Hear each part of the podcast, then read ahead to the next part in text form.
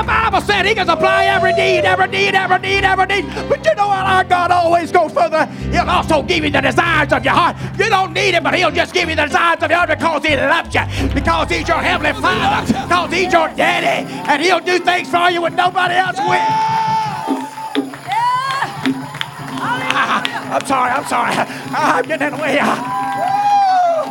It may be Sunday morning, but you get the Holy Ghost on a Sunday morning. You get a healing on a Sunday morning. You get a mighty touch on a Sunday morning.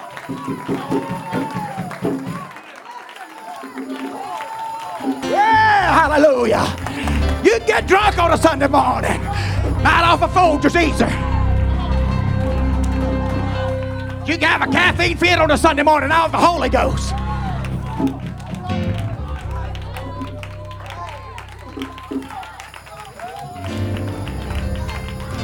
This could be a good reason we won't have no mornings in heaven.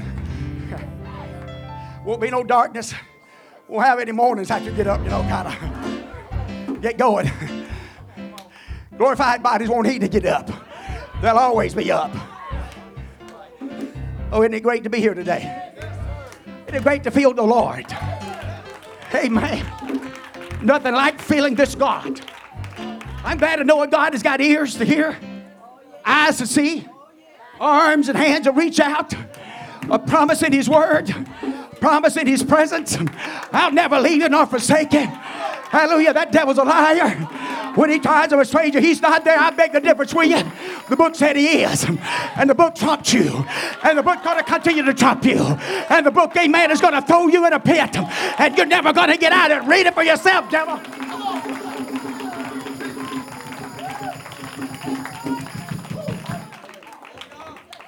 God, you and I don't have to go. Created his image and likeness. He's got a better plan for us. Got a better place for us. Hallelujah. I want to be a part of it. How about you? Got that hope in our hearts this morning, don't we? Inheritance, joint heirs through none other but Jesus Christ. I'm glad to be an heir of Jesus this morning. How about you? I want to show the fruits that I'm an heir of him. The way we walk and talk and live and respond to life and circumstances. Man, we handle it so much different than the world does. They get depressed over nothing anymore.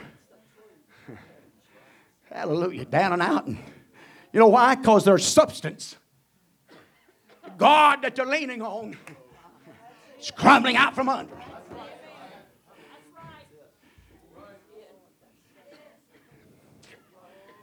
How many of you have been hearing about the, the condo, amen, that fell in Florida? one hundred fifty-six still lost. They don't want to take lightly whenever the Lord told us to dig down. You can't build on sand, especially next to an ocean. You got to dig down. I watch them at the Ingalls down there, and they come in there sometimes, and they take them old cement columns. Some of them things would be a looked like sixty, seventy, eighty feet up in the air. They'd get that old big crane up and start driving it. Hey, to start with, man, that thing would come down and hit it. It looked like that. I'm talking about, I'm talking about huge concrete columns, and it looked like it'd go two or three feet. Shoo, shoo, shoo. They'd drive that one. They'd bring another one. They didn't stop. They'd say, well, I thought it'd be deep enough. And all. As long as that thing kept giving, hey, man, they just stack another one right on top of it. Shoo. After a while, you begin to hear, and it actually get on your nerves. After a while, you start hearing it go, bam. Bam, bam, bam. It don't even like it's moving. Bam, bam. God, come on with your word. Just keep hammering on me. Keep on hammering, God. Just keep on hammering. Just keep on hammering. God, put that nail in a sure place in my heart, my mind, and my spirit. Because the word of God will keep me when everything else is sinking sand. The foundation of the apostle that Jesus Christ being the chief God is going to get me out of here. Not only going to get me out of here, Sister Board, amen, it's going to supply my need until I get out of here.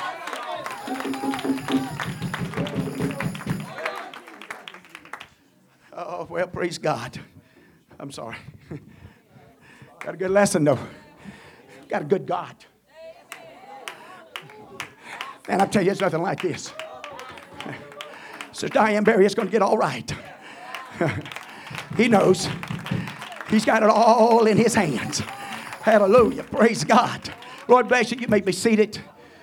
Yes, yes, sure.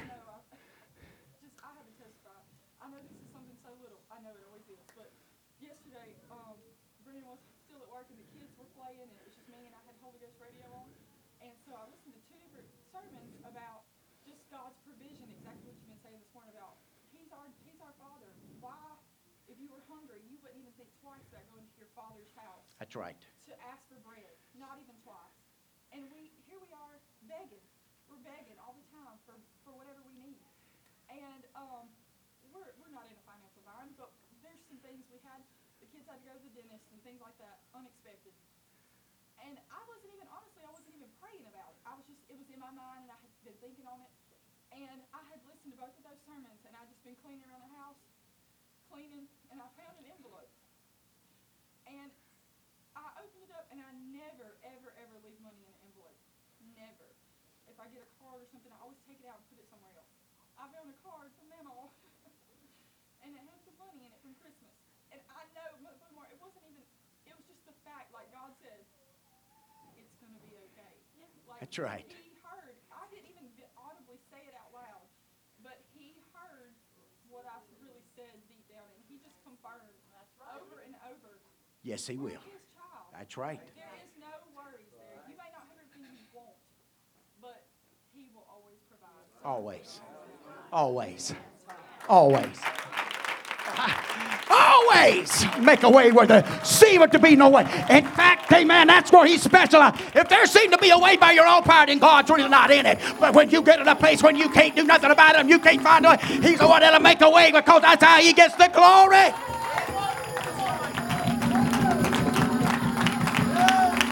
My God, if your eyes and ears could just be opened up right now, what's available to you right now? What's available to you in this service right now? What you can have, what you can take, what you can leave with right here, right here, right here today. You would be shocked and blow your air back.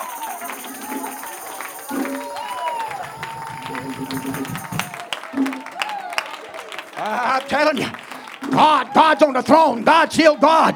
God, amen, in the midst of a storm, God's healed God. And God can step out on the bow of the ship anytime he gets ready. Call for there to be peace. It ain't nothing and nobody can do anything about it. You know what he's waiting on? He's waiting on us to wake up the power that's within us. There's a power on earth that's got to be released before the heavens can open up. That power lies within the church. And when the church wakes up and says, you know what, we got it. This is that. And it's enough. And I'm satisfied. And I'm content. And I'm not going to be begging. What did Brian Bartimaeus do before he ever got his healing? When he heard that Jesus said for him, begging to come, called on him to come. Taking that beggar's coat off. I'm fixing to change identities. I said it's about time for the church to change her identity. The devil's done everything it can to rob it. The world's done everything it can to destroy it. But I tell you, it's a time for the church to rise up. Amen. It claimed back her identity. We are the children of the living God. We got all we're going to need.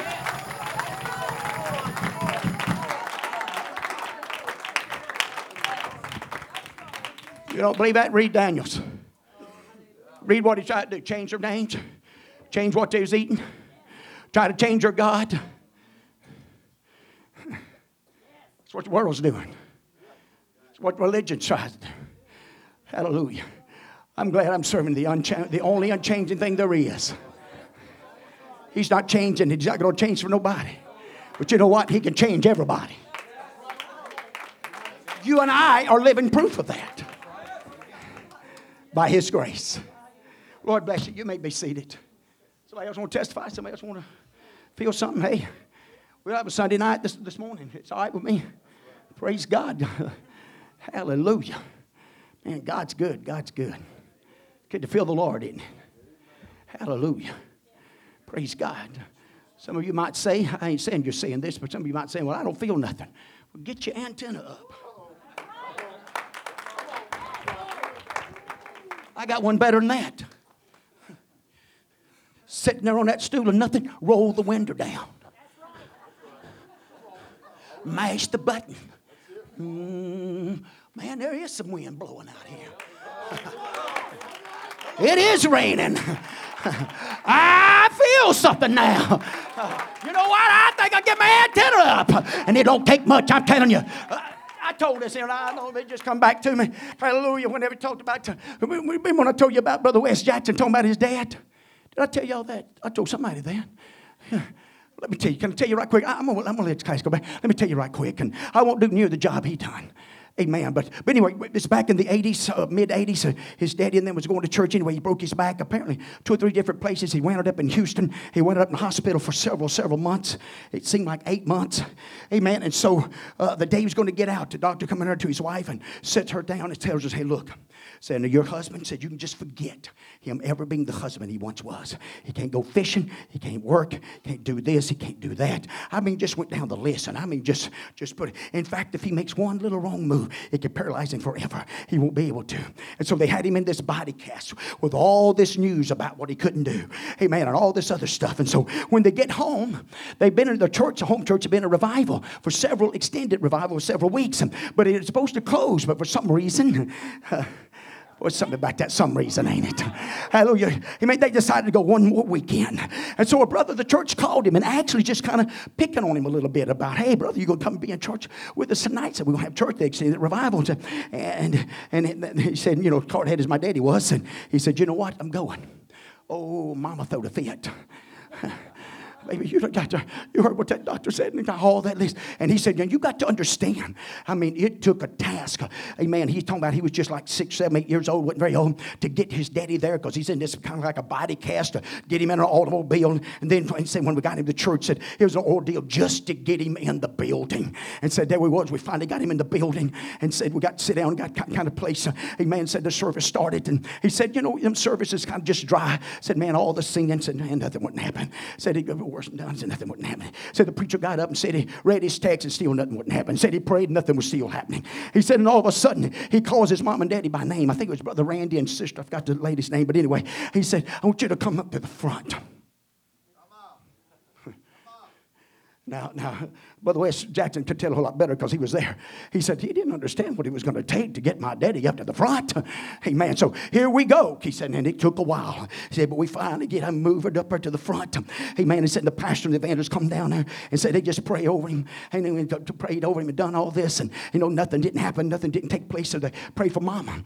And all of a sudden, mama loses it. Man, she's shouting and she's speaking in tongues. Man, she's, she's having the Holy Ghost fit. Said, daddy's standing over going, well, y'all praying for her. I'm going to need prayer. I ain't feeling nothing. Said, hey, I'm the one. And said about the time, and I don't remember if it was the pastor or the evangelist, but one of them was going to step right back on the platform. Said he stepped on the platform. He said he turned around. He said, Brother Randy, he said, if you'll give God a nickel's worth of worship, a praise, he said, you don't tell him what God will do. He said, and his daddy's thinking, and he said, he said, don't you see? I can't give nothing. He said the Holy Ghost smote him. He said, you don't even know what a nickel's worth praise is. He said, so all I could do was pat my foot. He said, and when I did one time, he said an hour later, I woke up. To myself. He said, I got two of the brothers out of the church, and he said, we went to the bathroom. He said, and they cut that body cast off of me. He said, I come back out of that bathroom, right back into that service. He said, man, he said, I had a time. He said, but that wasn't all of it. He said, Monday morning I got up. He said, I drove myself down there to that old doctor. Hey, man, he said, I was on the elevator. He said, when I got on the floor where the doctor's at, guess who's standing at the nurse's desk? Them elevator doors opened up, said that doctor was standing there and said he looked and saw me, said he was ratting and raving and cussing like a sailor. Uh-oh. I'm sorry, did that offend you? I, that's where he told it. Hallelujah, man. He said he was right. He said, he said, man, he hollered him, y'all get him in that x-ray room. Y'all do that. Ah, man, he just go. Said, so sure enough, said, they got me in that x-ray and done all them x-ray. Said, you could hear him over in the other room. Said, me and my wife was sitting over in the other room waiting on him. Said, you, you could hear him putting them x-rays up in that, that light and putting one in the other. I just want to know who did this. I just want to know who did this.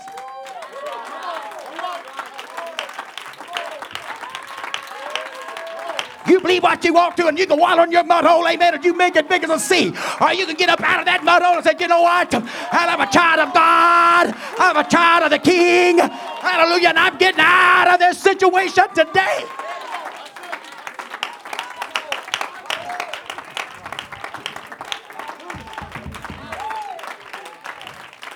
Oh, I'm going to go right back to that and again. Anybody ever seen a mud hole in the driveway? You know, people, not a whole lot of sense, drives through it. come right back. Especially when it rains, it's full of water. They want to drive back through it again. That's why you keep driving through that same mud hole. That's right. Come on, come on. I'd either fix the mud hole or build a new driveway. I'm talking to you spiritually right now. You're sick and tired of the mud hole and the bog you in. I'd look, man, I'd, you know what? I'd make a reverse. I'd turn around and say, I'm fixing to find me another driveway. And I believe his name is Jesus. I believe the route to him is Jesus. I believe the bail box number is Jesus. In fact, it's probably seven seven seven. In case you missed that, that's God's number, completeness and fullness. Not six six six, honey, but seven seven seven. Praise God. Lord bless you. Love you this morning. God loves us this morning. God wants to bless us. He's doing it. You know what? He's blessing some of us in spite. That's, that's, a, that's, that's an awesome dad, ain't it? Your daddy ever blessed you that way? When you knew good and well you didn't deserve it. He loved you anyway.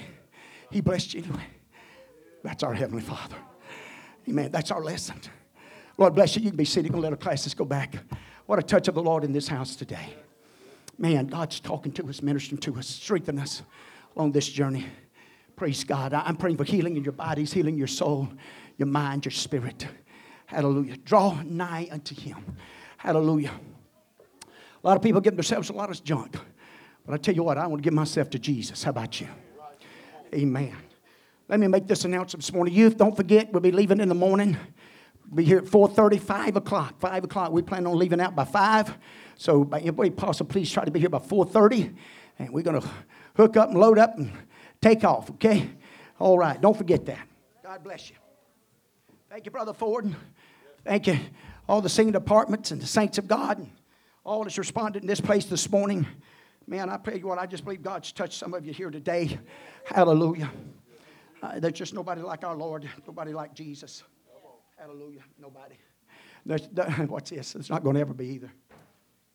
You know, you can look at the political world, the athletical world, and things of that nature. They're always looking for somebody to come along. You know, Michael Jordan had his day, and they're looking for others to take Michael Jordan's place and things of that nature. But you know what? There ain't nobody going to ever, ever, ever, ever take the place of Jesus Christ. Hallelujah, hallelujah. You know what? I purpose in my mind, heart, and spirit this morning, and nobody or nothing's going to take his place in my life either. He's going to be my shepherd. He's going to be my Lord. He's going to be that voice that I need, amen, in all the, the, the directions of my life. He, I want him to be what he desires to be in my life. Amen. Got your Bibles? Hello. I'm sorry. Sunday school lesson? I'm sorry. Saved, saved, man, saved. What a topic.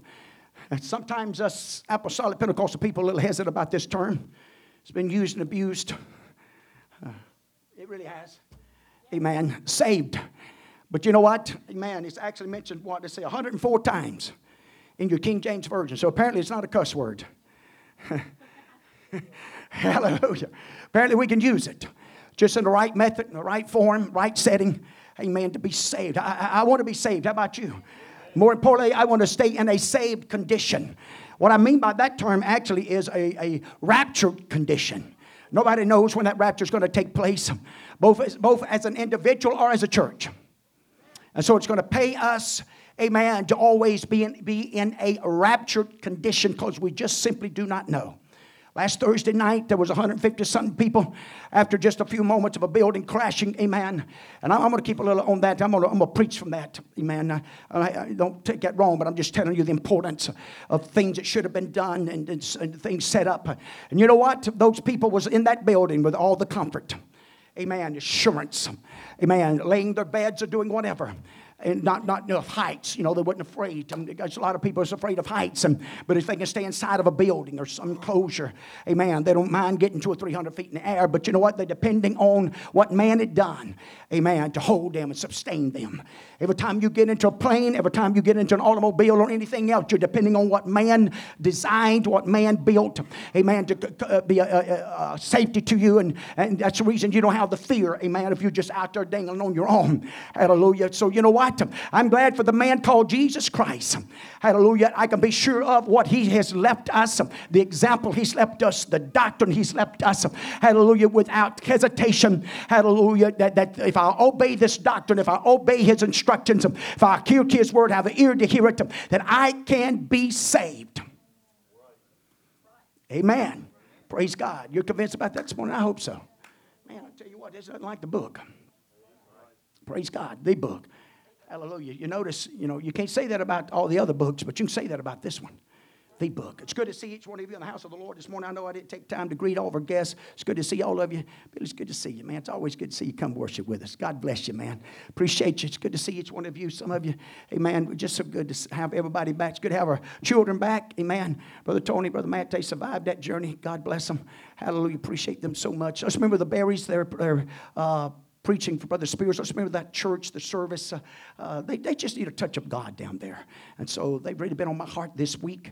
And uh, ask you to just pray for them. They're going to be there to, this morning and tonight. So let's pray God would mind to use Brother and Sister Barry and them and the whole, and that whole, just they, they just need a, a, a move of God, okay? Amen. All right. I pray for all the churches. I want everybody to have revival. That's right. Come on. Praise God. I'm telling you, I don't care who they are, I don't care where they're from. In fact, we got a lineup in July. We got uh, Brother Samper, young Brother Samper is going to be with us next Sunday. We're going to have just Sunday morning service. It's July the fourth. We are going to have a ten o'clock service. Young Brother Samper is going to be with us.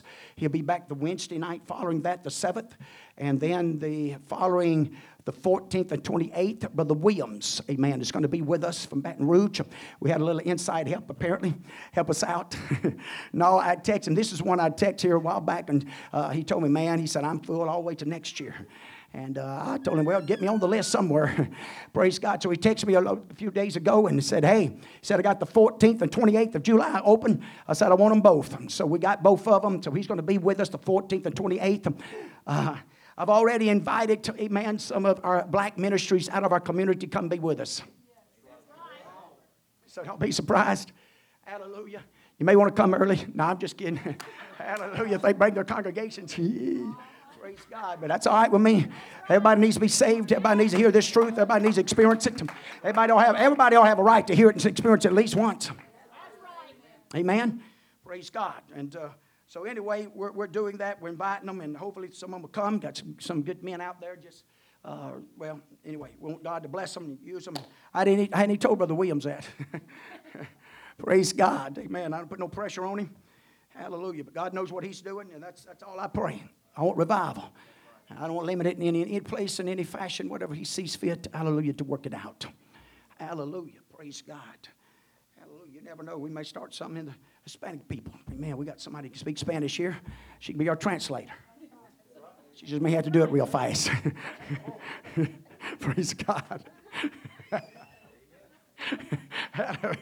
May have to have a few shortcuts. No. Hey, God knows. Hey, God knows. And, uh, amen. So we're just praying God to work for us. Hallelujah. All right. Focus thought. We are saved by what? God's Spirit and God's grace. Man, this is amazing me how that we've been on this topic for the last few Wednesday nights. And, hey, I didn't read all my lessons ahead of time. Don't, don't think I did that and jumped the page back off of it. I didn't do that. Amen. But here it is. The Sunday school lessons are falling right in time with some of this same direction and what God's trying to help us with. Amen. Uh, I, you know, my personal opinion, I personally feel like that we have cheated ourselves as well as others uh, by, by not really having a true revelation and understanding of His grace. And then when you flip the coin, as the writer of the lesson talks about, when you flip the coin, on the other side is mercy. And so with these two, amen, you know what? It doesn't matter how you flip the coin. That's right. It doesn't matter if it lands on grace or if it lands on mercy. I'm going to be a winner either way. When I call on His grace and mercy, I guarantee you they're going to get me to the place I need to be. If I just put my faith and confidence, amen, in this grace and mercy of this almighty God. So we got a good lesson here today, and we're going to do our best to, to present it to you. And uh, focus verse is going to be found in Titus three and five. Uh, Not by works of righteousness which we have done. And uh, he done a good job in the lesson. In fact, I'm going to read what he has written about that, uh, about righteousness. Which we have done, but according to His mercy he saved us by what? The washing of regeneration and the renewing of the Holy Ghost. Amen. Whenever you really talk about saved, saved, amen, actually it, it was a term that came from uh, the French. It actually means accept, accept. Amen. Saved. Uh, that's you, know, you do with that whatever you want to. I just happened to look that up, and uh, that's that's what the instructions it told us about that. And and you know another way that you could look at saved is remission. Remission, finding remission. Anybody ever heard anybody being want to, man, from cancer found themselves what in remission? Amen. Praise God. I'm glad I'm in remission tonight or this morning. How about you? Of sin. Praise God. Hallelujah. And if I'll walk right and do right and keep myself humble and stay dead enough, I can keep it under subjection. Amen. But if I let the old nature rise up in me, unattended, unkept, amen, guess what? I'm going to find some old battles rising up in me. Hallelujah. So anyway, thank God. Praise God. So as we begin to look at this and watch it really begin to unfold, we may come back. We'll talk about the cultural connection. Talked about Mister Stanley Williams there. Mister Walker talked about his dad. His dad that was a shipbuilder, owned a shipbuilding back in the nineteen fifties. Um, he wound up, when he passed away, he had some eight million dollars. Give to two sons. Well, ain't that something? How would you like to have a dad that you knew that you was going to get? Amen. And but the, but one of the sons, amen, uh, this one here, Stanley, was actually living in Chicago. Even though his dad was in England, his son was living in Chicago. Uh, actually, if you notice, it made the statement about him that he had a degree, uh, I think, if I'm not mistaken, from the college there in Chicago. And so whenever the team came to find him, come to let him know that, hey, you just become a, a millionaire, a man, uh, you know what? When they found him, guess where they found him?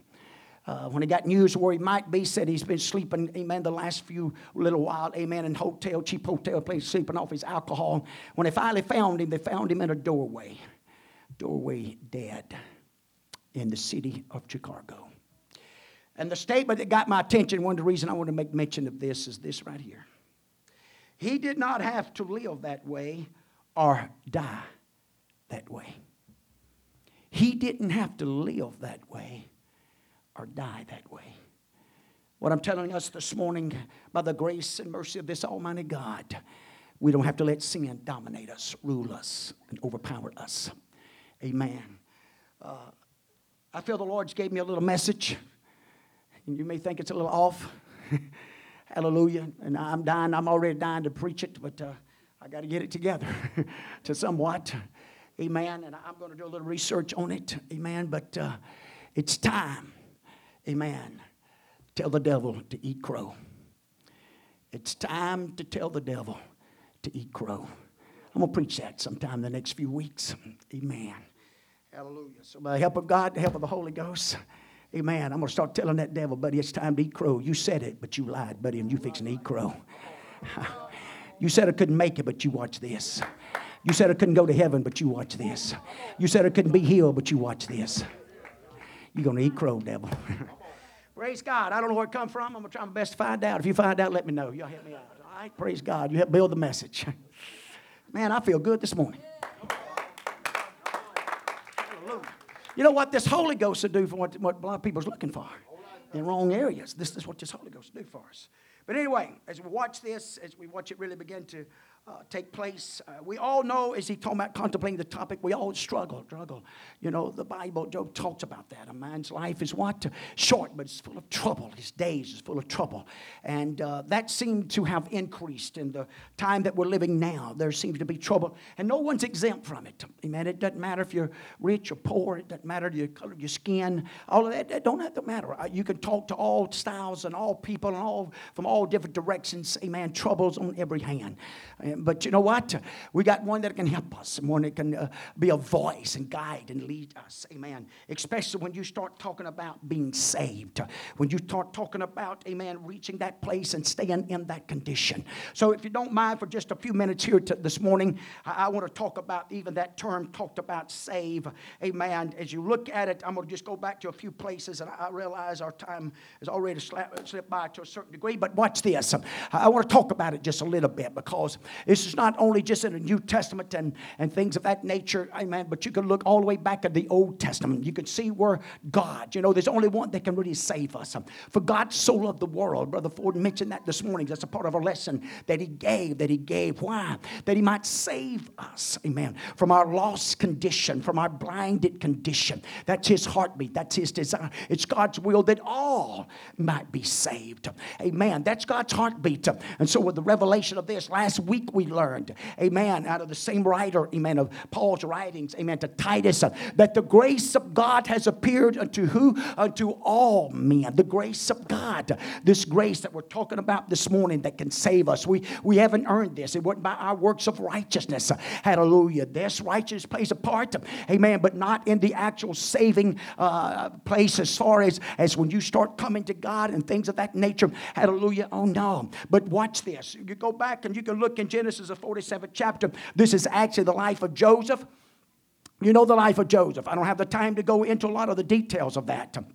But let me make a, enough statement about it. You know where Joseph come from, amen, that he was despised by his brothers, but he was loved, amen, by Jacob. He was the one with the many coats of many colors, and he was the one that would bring the evil part of his brethren, and he was the one that was sent out to check on him, and they took him and threw him into a, a pit or a cistern, amen, water cistern, amen, and there, amen, but from there they get him and they sell him, amen, and, and he's sold, he's thrown into a prison, and all these places he was thrown into, he was never committed the crime. He never was the one that was really at fault, amen. But, but notice something. I, I've heard people talk about Joseph being a, a spoiled brat and all this other stuff, but I don't see that. I, I don't see it all the way through. No, spoiled brats don't go to dungeons and prisons, amen, and still work for God. That God can use and God can bless and be servants to others. Uh, that's just my opinion. Besides that, Joseph was a cry, was a type of Christ in the Old Testament. Sold, amen, and, and things of this nature, and, and accused and, and real accused, but uh, but he kept the right attitude and the right spirit. And so as the process goes on, you know the story, how how that after a while, after some about twenty years, uh, amen, he's finally brought out of the dungeon. Pharaoh sets him up. Um, amen, he becomes a part because what of a dream, a dream, an interpreter of a dream that Pharaoh had received. They're talking about the, what was going to come, the famine was going to come, and seven years of plenty of them, then seven years of famine, and then after this seven years of famine, what was going to happen during this process of the seven years of famine, that it was going to affect, amen, not just Egypt, not just where Pharaoh was at and his people, but it's also going to affect Canaan, amen, it's going to affect where Joseph's family was at, and where his dad was at, and so you know what, God knew all of this, and you knew how to bring Joseph into that process, into that place, and put him into that position, amen, that he needed to be, to be watched. Watch what happens here whenever he comes back and the brothers come back and all of it's set up, and then finally they get to the place and he sets his dad and brings them there and he puts them in Goshen, and then after that you're going to notice that the Bible begins to talk about how that the people of Egypt, even that they gave all the money they had getting bread from year to year, and then they brought all the land and the cattle and everything they had, and they gave, finally reached the place, amen, listen to this particular verse here in Genesis four and forty-seven and twenty-five, and they said, thou has saved our lives. What are they saying? I mean, they done gave all the money, they done gave all the cattle, they done gave all the land, but now Joseph had set up a deal with them, said, hey, I'm going to give you grain, because you know what, they, they questioned, said, how could you just, you know, say, watch us die, amen, so he set up a deal with them, that uh, the five measures, and this is where you get somebody talking about offerings and things, but anyway, the five measures, he said, you keep four measures, and one you're going to give back to Pharaoh, and they kept the four measures, amen, for food and replanting, and so that's the reason they were responded to Joseph in this form and manner. Amen. You have saved our lives. Amen. We found ourselves in a place, we found ourselves in a condition that we could not save ourselves. Let me tell us all some. The Bible's made it clear we've all sinned and come short of the glory of God. And the wages of sin, amen, is death. And the only way, amen, sin can be dealt with is death. And thank God for the man called Jesus Christ that paid a debt that you and I really couldn't pay. Yes, we could, we could pay it, but you know what? The difference between Jesus Christ and us. Jesus Christ only stayed in the grave for three years. Uh, three years. Jesus Christ only stayed in the grave for three days. Hallelujah. But guess what? We're going to stay in the grave in a pit, amen, for eternity outside of Jesus. Anybody that tries to come any other way besides Jesus Christ is going to find themselves in a lost condition and paying a debt, amen, for the rest of their lives. But Jesus Christ is the only one that can pay it. That's the reason he says, I am the door, and there is no other way. If you come up any other way, you come as a thief and a robber. And the Bible's very clear telling us that all thieves and robbers are going to wind up in the lake of fire. Okay. Praise God. God's in the saving business, folks. He's in the saving business in Bendel, Mississippi. Hallelujah. And I promise you, he didn't want us to become a castaway. He wants us to make this journey. I could take you to Exodus. You can just go over one more book and go into Exodus, the fourteenth chapter. And there you're going to see again how the Lord saved Israel that day out of the hand of the Egyptians. And Israel saw the Egyptians dead upon the seashore. You know the story. You know the time with, with whenever Moses led them out. And if you go back and read it very carefully, geographically, amen, there was a shorter distance. Geographically, amen, they could have went around on land. But you know what? God said, you know what? They may change their heart. They may repent. Amen. When wartime comes, they may want to go back. And so he was brought in position, amen, the church. It's amazing how God sometimes Time to put the church in a place.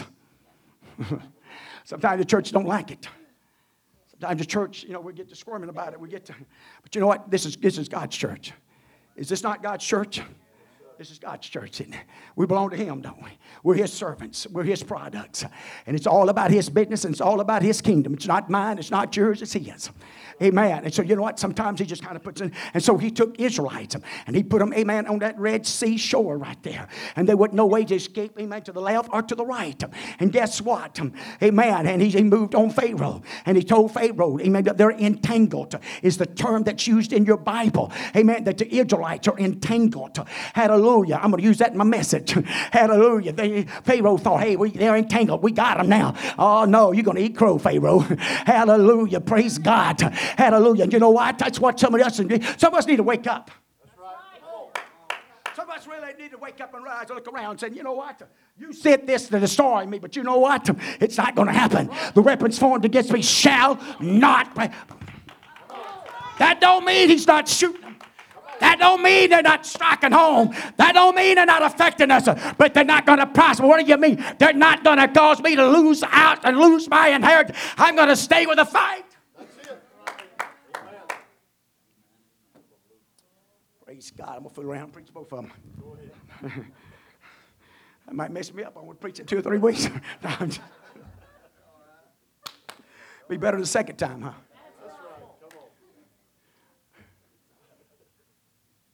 Can I say this? There's a lot of them worldly folks watching movies half a dozen times.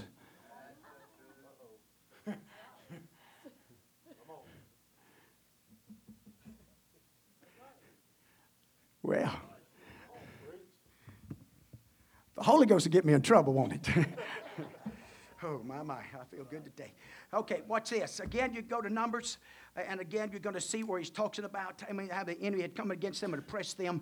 And again, the Bible makes it very clear that what the Lord, all capital letters, L O R D, would know what he's talking about. Your God, he shall be saved from your enemies. You're going to be saved. You're going to be delivered. You're going to be brought out. Hey, man, what really needs to happen, we just got to make up in our minds, hey, I'm a child of God. I'm a vessel of God.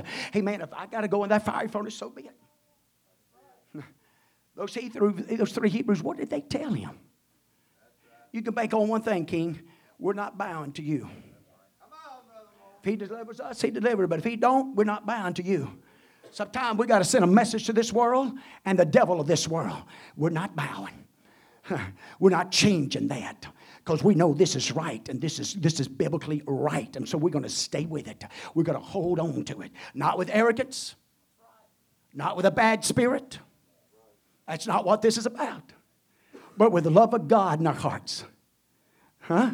With the joy of the Lord and the peace of God in our vessels. Amen. That changes the battle. That changes the method of the battle. That changes the weapons of the battle. Because we're not fighting against flesh and blood. We're fighting against spiritual wickedness in high places and rulers of darkness. But so this is what can work on our behalf and help us, amen, to win the battle and be victorious over all those things. And so as you go and begin to look into the actual lesson itself, as we talked about saved, and you go to the next part and it begins to talk about the kindness and the love, amen, that's revealed in none other but the man called Jesus Christ. Notice what the writer of the lesson brings to our attention. The precious blood that Jesus Christ shed, symbolized, amen, in the sacrifice in the temple of the Old Testament, was shed to what? To purge our sins. It's important. We need to understand that. It took place in the Old Testament. It's going to have to take place in the New Testament. The Without the shedding of blood, amen, there's no remitting. There's no remission. There's no purging. There's no washing. You remember the two goats you read about, amen, in the Old Testament. One was slain, and the blood was spilled out. The other one, the transferring by the, by the priest laying hands on it, transferring the sins of the people in the nation upon that goat. And then that goat was taken out by a runner, out into a place that was uninhabited.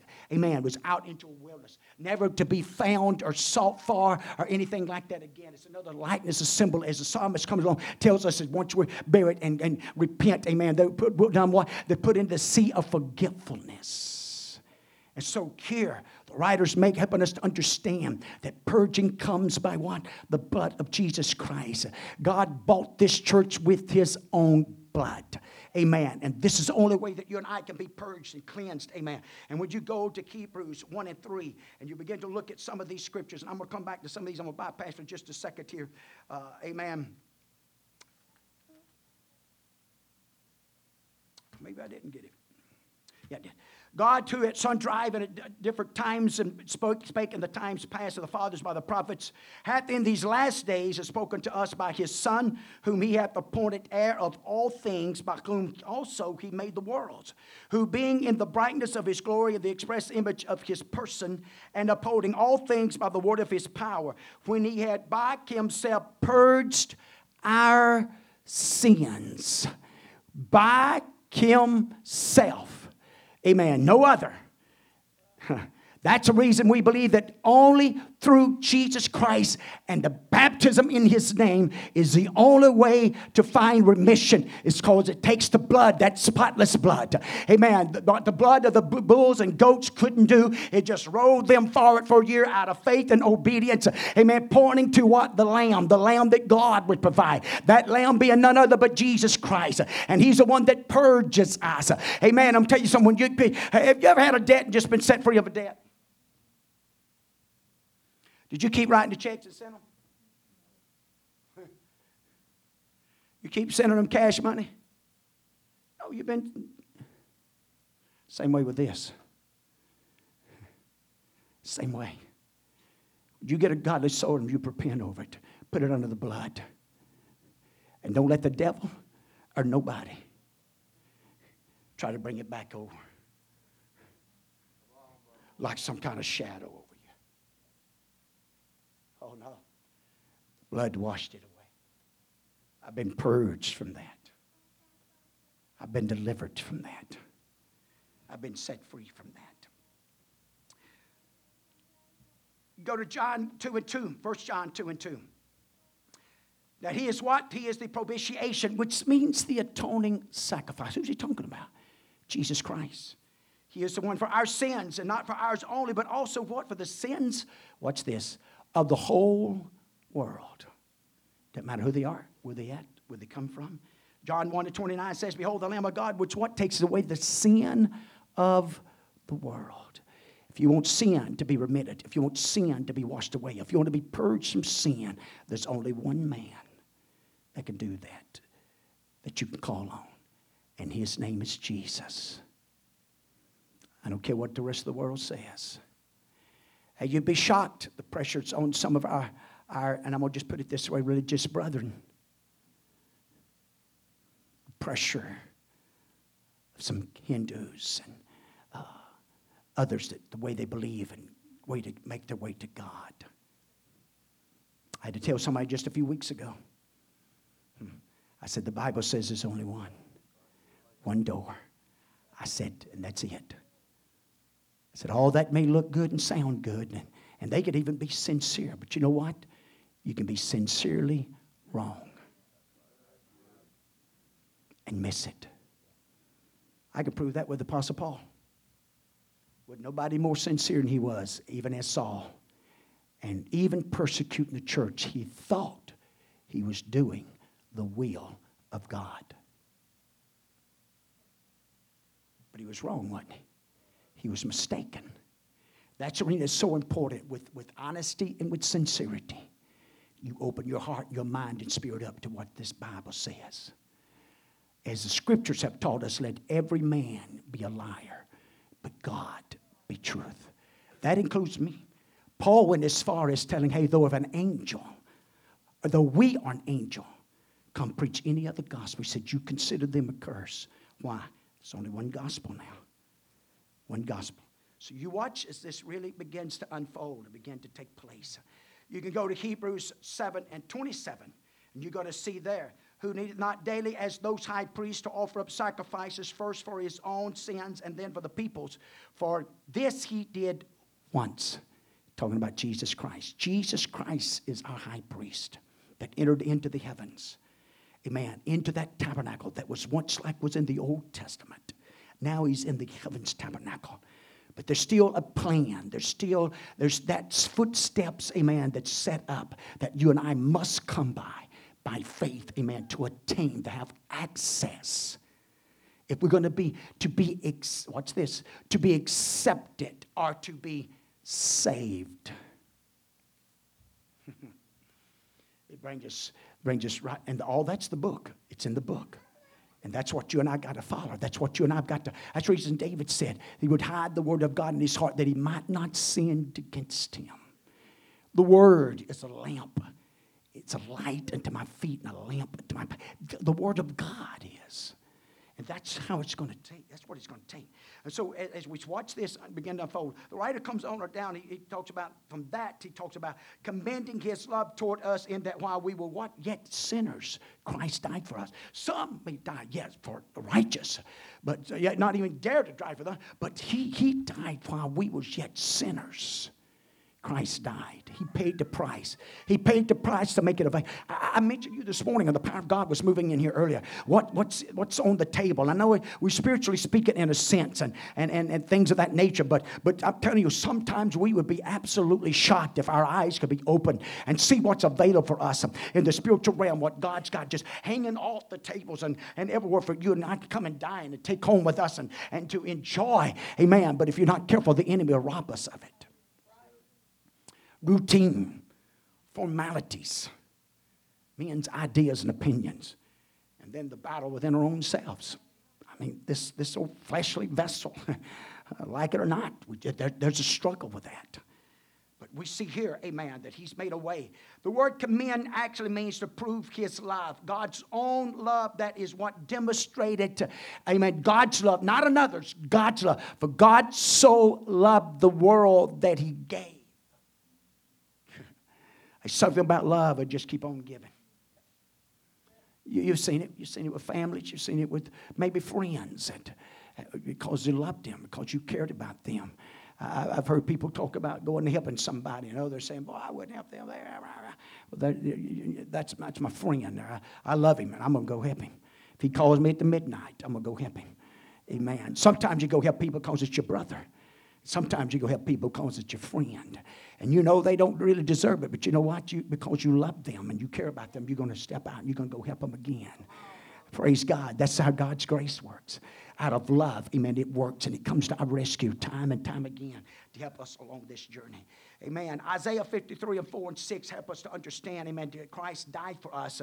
What surely he had borne our griefs and carried our sorrows. All we are like sheep have gone astray, and we have turned everyone to his own way. But the Lord hath laid up for us what? To, amen, the, the iniquity of us all. He paid the price. He, he paid it in full. We do, we do not have to let it dominate us or control us or over Power us as we give and humble and yield ourselves unto the powers of his grace and the powers of his mercy. And, and I know I'm going to have to bypass some of this. So we understand that the, the grace of God is a work of his love and the kindness. So when you go to the scriptures, the scripture text that we had here this morning, when you go to Titus three, four, and six, but after that, the what? The kindness and love of God, our Savior toward man appeared. It is appeared, just like the grace of God. And I mean, how many of you believe that God loves you? How many of you believe that God so loved the world? And so these are the things that ought to prompt us and stir us and cause a hunger and a desire to rise up in us, amen, to respond unto this love, amen. And so, you know, have you ever had somebody maybe was told a stranger, but they was real kind to you and, and things of that nature? And so out of that kind act, there started a friendship. Maybe it worked both ways. Maybe you was kind. And from that, from that moment, amen, kindled a friendship that could last for a lifetime because of a kind act, a kind response, spirit that you felt, kindling spirit. So God's kindness upon mankind, his, his willingness to be. Another scripture talks about what? His long suffering, giving men time to repent. I've heard it not as much here lately. Maybe they've listened to some, some of what I've said here about talking about Noah's day and how bad it is and things of this nature. And, uh, you know, and, and people talks about in, in a way that, you know, God's got to hurry up. And but thank God for his long suffering. And, and I've heard individuals said, boy, if I was God, I'd have done. Well, that's the reason you're not God. Self-explainable. Praise God. And so you and I, as the children of God, and, and walk in his spirit and his light, that's the reason we can show mercy, and we can show grace, and we'll show long-suffering. Hmm. If anybody in our community ought to be able to, if they ought, one place they ought to be able to find long-suffering and kindness and grace is at the house of God. Now, what's, what's going on? What's happened? Kind, to be gentle, to, to reach out, because that could be the very moment that's going to turn that individual's life around.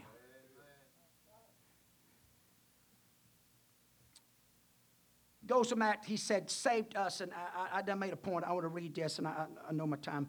The nature of the bondage of sin is sure that we could not save ourselves. We understand that. There's no way that we could overcome the sin. There's no way we could outmaneuver it. There's no way that you and I can become good enough. Can I put it that way? Holy enough within ourselves. Uh, righteous enough within our own self. No, no, couldn't do it. From the standpoint of sin, we were imprisoned from within. It's a fallen nature. It's reading the scripture Paul writing to us. He said, all have come short. Glory of God. So what's got to happen? There's got to be a birthing take place. There's got to be a born, being born again. Going back to what I mentioned Wednesday night about, amen, some of, I believe some of the biggest problem with, with the grace of God being as powerful in my life in the past as it should have been, it was because of failure on my part of dying out. Of staying in a, a dead place, a dead position. To make sure that flesh and carnality Would, want, would rise up and rule and dominate. Not only, now watch this, I believe it's twofold. Not only to attain and receive grace, but for grace to flow through. Okay, what's the Bible? All men, he'll draw all men to him by what? By his spirit. Okay, how does the spirit flow? What does it flow through? Who does it flow through? Watch this. The devil operates the same way. The more you give yourself to him, the more vile and wicked and dark the scripture talks about. It talks about light and it talks about dark in the vessel. Am I right? It talks about how great is that darkness. It can also talk about how great is that light. And believe it or not, you and I controls the switches by obedience, by submission, by yielding. Once, Paul talks about it, even in the lesson, you once, we, we said, we, we once walked in the lust of our minds and the lust of our members, following the pathway of, of lusts and desires and pleasures, even to the point he began to name being evil and wicked and haters of one another. Come on, watch this. Why do you think the Jews began to hate Paul so much? The Jews hated Gentile people. They would go all the way around Samaria. They go out of their way to go around. Some of that still happens today. We got some people. Because they don't like some other type of people. They go way out of their way to avoid them. Have no association. negotiation and no... That should never be in Holy Ghost-filled people. If it is, then there is that spirit of envy and hatred, strife. He talks about all that. Okay? Let me ask y'all something. Is it easier to love or to hate? Is it easier to forgive a debtor or to hold on to it? Is it easy to bite of your tongue? Or is it easier just say what's on your mind? Or we would say, we put it this way, well, they gave a piece of their mind. Well, you know what? There's a lot of people that ought to be out of mind because they gave it all away.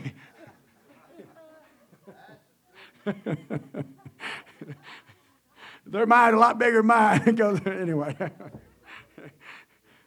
But you see, it's not our nature. It's not. And that old nature. The Bible talks about we're like a tree that's cut down. But because of water, the old stump, things begin to spring back up if you're not careful. And so God takes the sword. And crazy preachers like me and brings me by. When things start springing up, you got to cut it back off. And you know what? The sooner you do that. My wife hit me up the other day. She's got, what's some old thorny kind of flowers? I don't know. I ain't, I don't know all that she is. Anyway, it's got these little shoots coming out the bottom. Went out there a few months ago. We dug some out, got them all out. She told me the other day, it's been actually a month ago probably, there was another coming up. I went by that thing yesterday, and there's three or four or five more coming out there. My opinion, I need to pause on that thing. Because sure as the world, now we got to dig them out. Hey, it grows up like a tree. Finally, you keep cutting it down. Y'all know what I'm talking about. The more green things, got the more leaves, you get too close to poke you. Anyway. Palm tree, some, yeah, something. Yeah. So now they, anybody need some? I know a place you can come dig them up. Things sprouting out. It just keeps. Huh. And that's the same way, that's the reason you can't leave the flesh unattended. It's the reason you've got to stay on top of it. It's the reason, that's not all. You got an adversary. You got a devil. You got a devil. And that's the reason Paul and Peter both instruct us to be what? Sober, vigilant. Why? You always got to be on the lookout. And so that old nature itself. Now, when he talked about we can't save ourselves with our own righteousness, right? I know my time's up. Can, give me just a few more minutes right here. Watch what he says about this. He done a good job writing this. Watch this. This is the part, the A part of the second part of the lesson. The fact that we cannot be saved by our righteousness deeds does not lessen the importance of righteousness itself. It's important to be righteous. But what's not man's righteousness, God's righteousness. We seek after his righteousness, not ours. There is a difference. What man justifies sometimes, God has not. Okay. In a world of darkness, this is a crucial distinction. Followers of Christ walk in his righteousness footsteps. They are to grow in Christ's likeness, that is, to become like him. To be called a Christian is to become Christ-like. That's, that's, that's the reason in Antioch they were first called Christians because they were disciples or followers of Jesus Christ. God's favor has always accompanied righteousness, just as it did with Noah found favor with God. Noah had a relationship with his Creator, which then resulted in his becoming what? A preacher of righteousness. Watch this. I'm not an educated guy. I don't claim to be none of that, okay? But I felt like the Lord gave me something right here. Look at our, our, our, our nation today. And, and, and nobody be offended what I'm fixing to say, okay? Uh, sometimes the law is not right. Sometimes things are done unjust, okay? But for the most part, now watch what I'm fixing to say. Watch what I'm fixing. Righteousness. Because we, even as a nation, as many denominations and many beliefs out of the same book, supposedly, okay? But we begin to cut away God's righteousness and begin to tell mankind that that's not essential. You don't have to do this. And you don't have to. And so we keep falling away from his righteousness until after a while we start not only condoning it, we accept it and tell people that it's all right. And we finally reach a place as time and it keeps lapping and keep growing. We finally reach a place that we don't even want you to preach about it. You ain't got no business saying anything. It don't matter if it's black and white in the book. Finally reach a place that, that, that even the pulpits that we have homosexuals and lesbians and adulterers and fornicators and liars in the pulpits. We didn't get here overnight. It's been a process. Watch what I'm saying. We're living in a generation today that wants to do what they want to do. Live like they want to live. They want to come and steal and rob and take and vandalize your place. And nothing being said about it.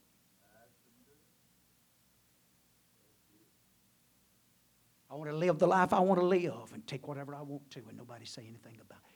It's a spiritual thing that just keeps making an inroad. Slowly but surely keeps working on it. But it works on our minds. It works on our heart. It works on us as a nation. It works on us as a generation. That's the only way it can ever get back to Noah's day. That their minds and hearts will be continually on evil. It'll never cross their minds or hearts to call on God. Or that there is a God.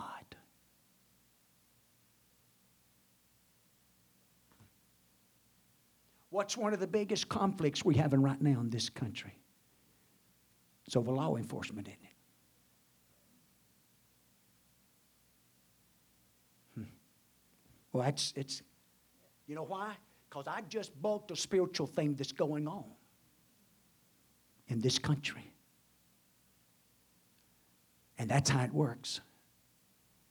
Because if you can shut the preacher down and shut the conviction down, I'm here to tell you we'll live any immoral lives you want to live. If you listen to humanity, that everybody's going to be saved. But, but I'm here to tell you this didn't change. Everything under the sun can change and believe and do what it wants to. But this is above the, above the sun. The S U N. And it's forever settled in the heavens. Regardless of the generations and what they believe or don't believe. And what they pick up or don't pick up. It's still the same.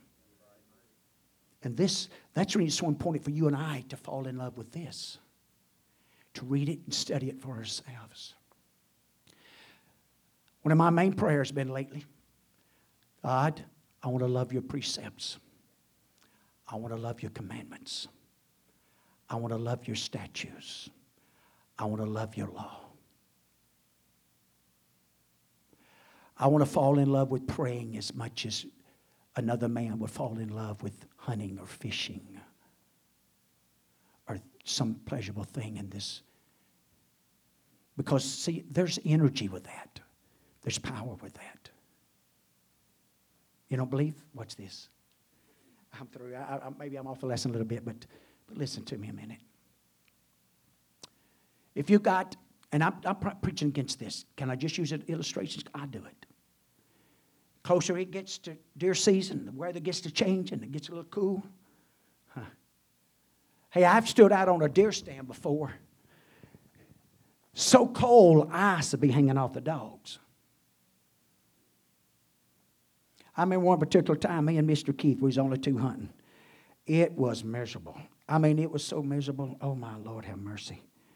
And the whole time I was thinking, oh, Mister Keith, if you'll just, if you'll just, act like you want to go home. If you'll just, if you'll just halfway mention it, I mean. And you know what? By dinner time, and we done both done. I, I mean, we our faces so chapped. We was, huh, he finally looked at me and we kind of got to, I said, hey, I'm kind of ready. He said, I've been waiting on you to say that. You should have said that two or three hours ago. Both of us has been wanting to leave because it was ridiculous. But you know what? We have a passion for it. I'm going somewhere. When you get a passion for it and you get a desire for it, there's energy comes with that. You don't believe that? Next time you get up to go hunting, see how hard it is to get out of the bed. See how wide awake you can get at five in the morning. And then compare that to Sunday morning.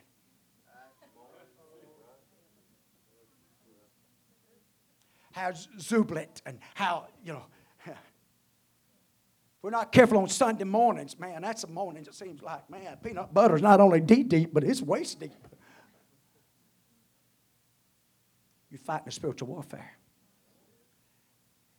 And I'm telling you, the spiritual realm brings a joy and energy that we're trying to find in a lot of other places. That's the reason the cat that falls in love with pleasure, he can stay out to twelve and one o'clock, drinking and doing, and get up at five and go to work. Confessing all day that next day. I ain't doing that again. God have mercy, that was so dumb, that's so crazy. Then about twelve, you know, he gets him a little cat now. Then about one, one thirty, he mm. said, you know what? I ain't feeling so bad after all, I think. And he'll talk himself right back into it again.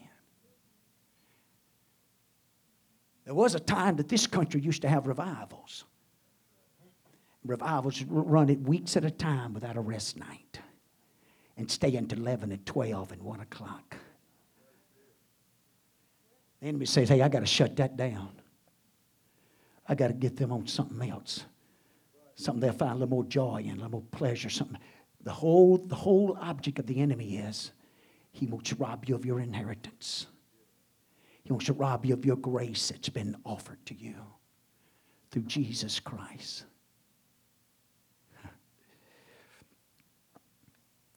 That's the reason it's so important when we gather together as we gathered here this morning. I mean, I'm asking, anybody's spirit get lifted up here today?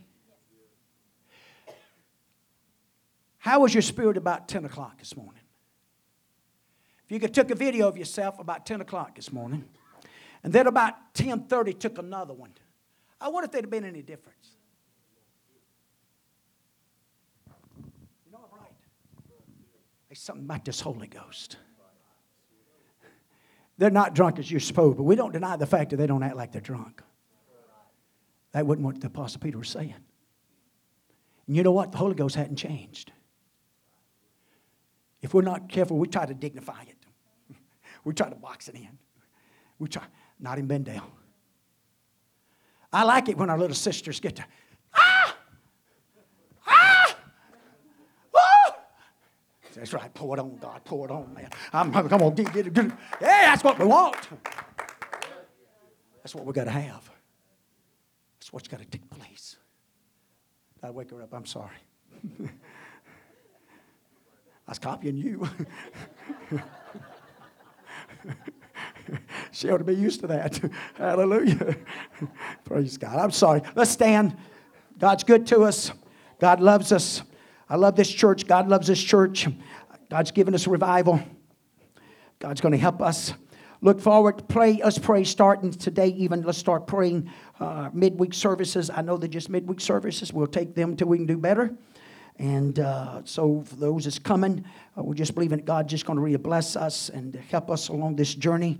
And uh, we love you and appreciate you this morning. And uh, we just want the hand of God to, to be with us. And uh, don't forget, next Sunday, it's July the fourth. We'll just have the ten o'clock service. Uh, Brother Young Samford will be with us. So you come expect him. You got to get up a little early. Amen. Drink another cup of coffee. You know, whatever. Amen. Works best for you. Whatever keeps your conscience clean and clear and you're ready to have church. But you come in here. Amen. And, and we'll let you out of here. And then you have the rest of the day for July the fourth. And uh, to enjoy the rest of it with your family or, or whatever, however you choose to do. Amen. As long as it's godly. Uh, that's all we ask. Amen. You knew that. But love you. Appreciate you. Uh, God bless you. You, you said you're dismissed in the fear of the Lord. God bless you.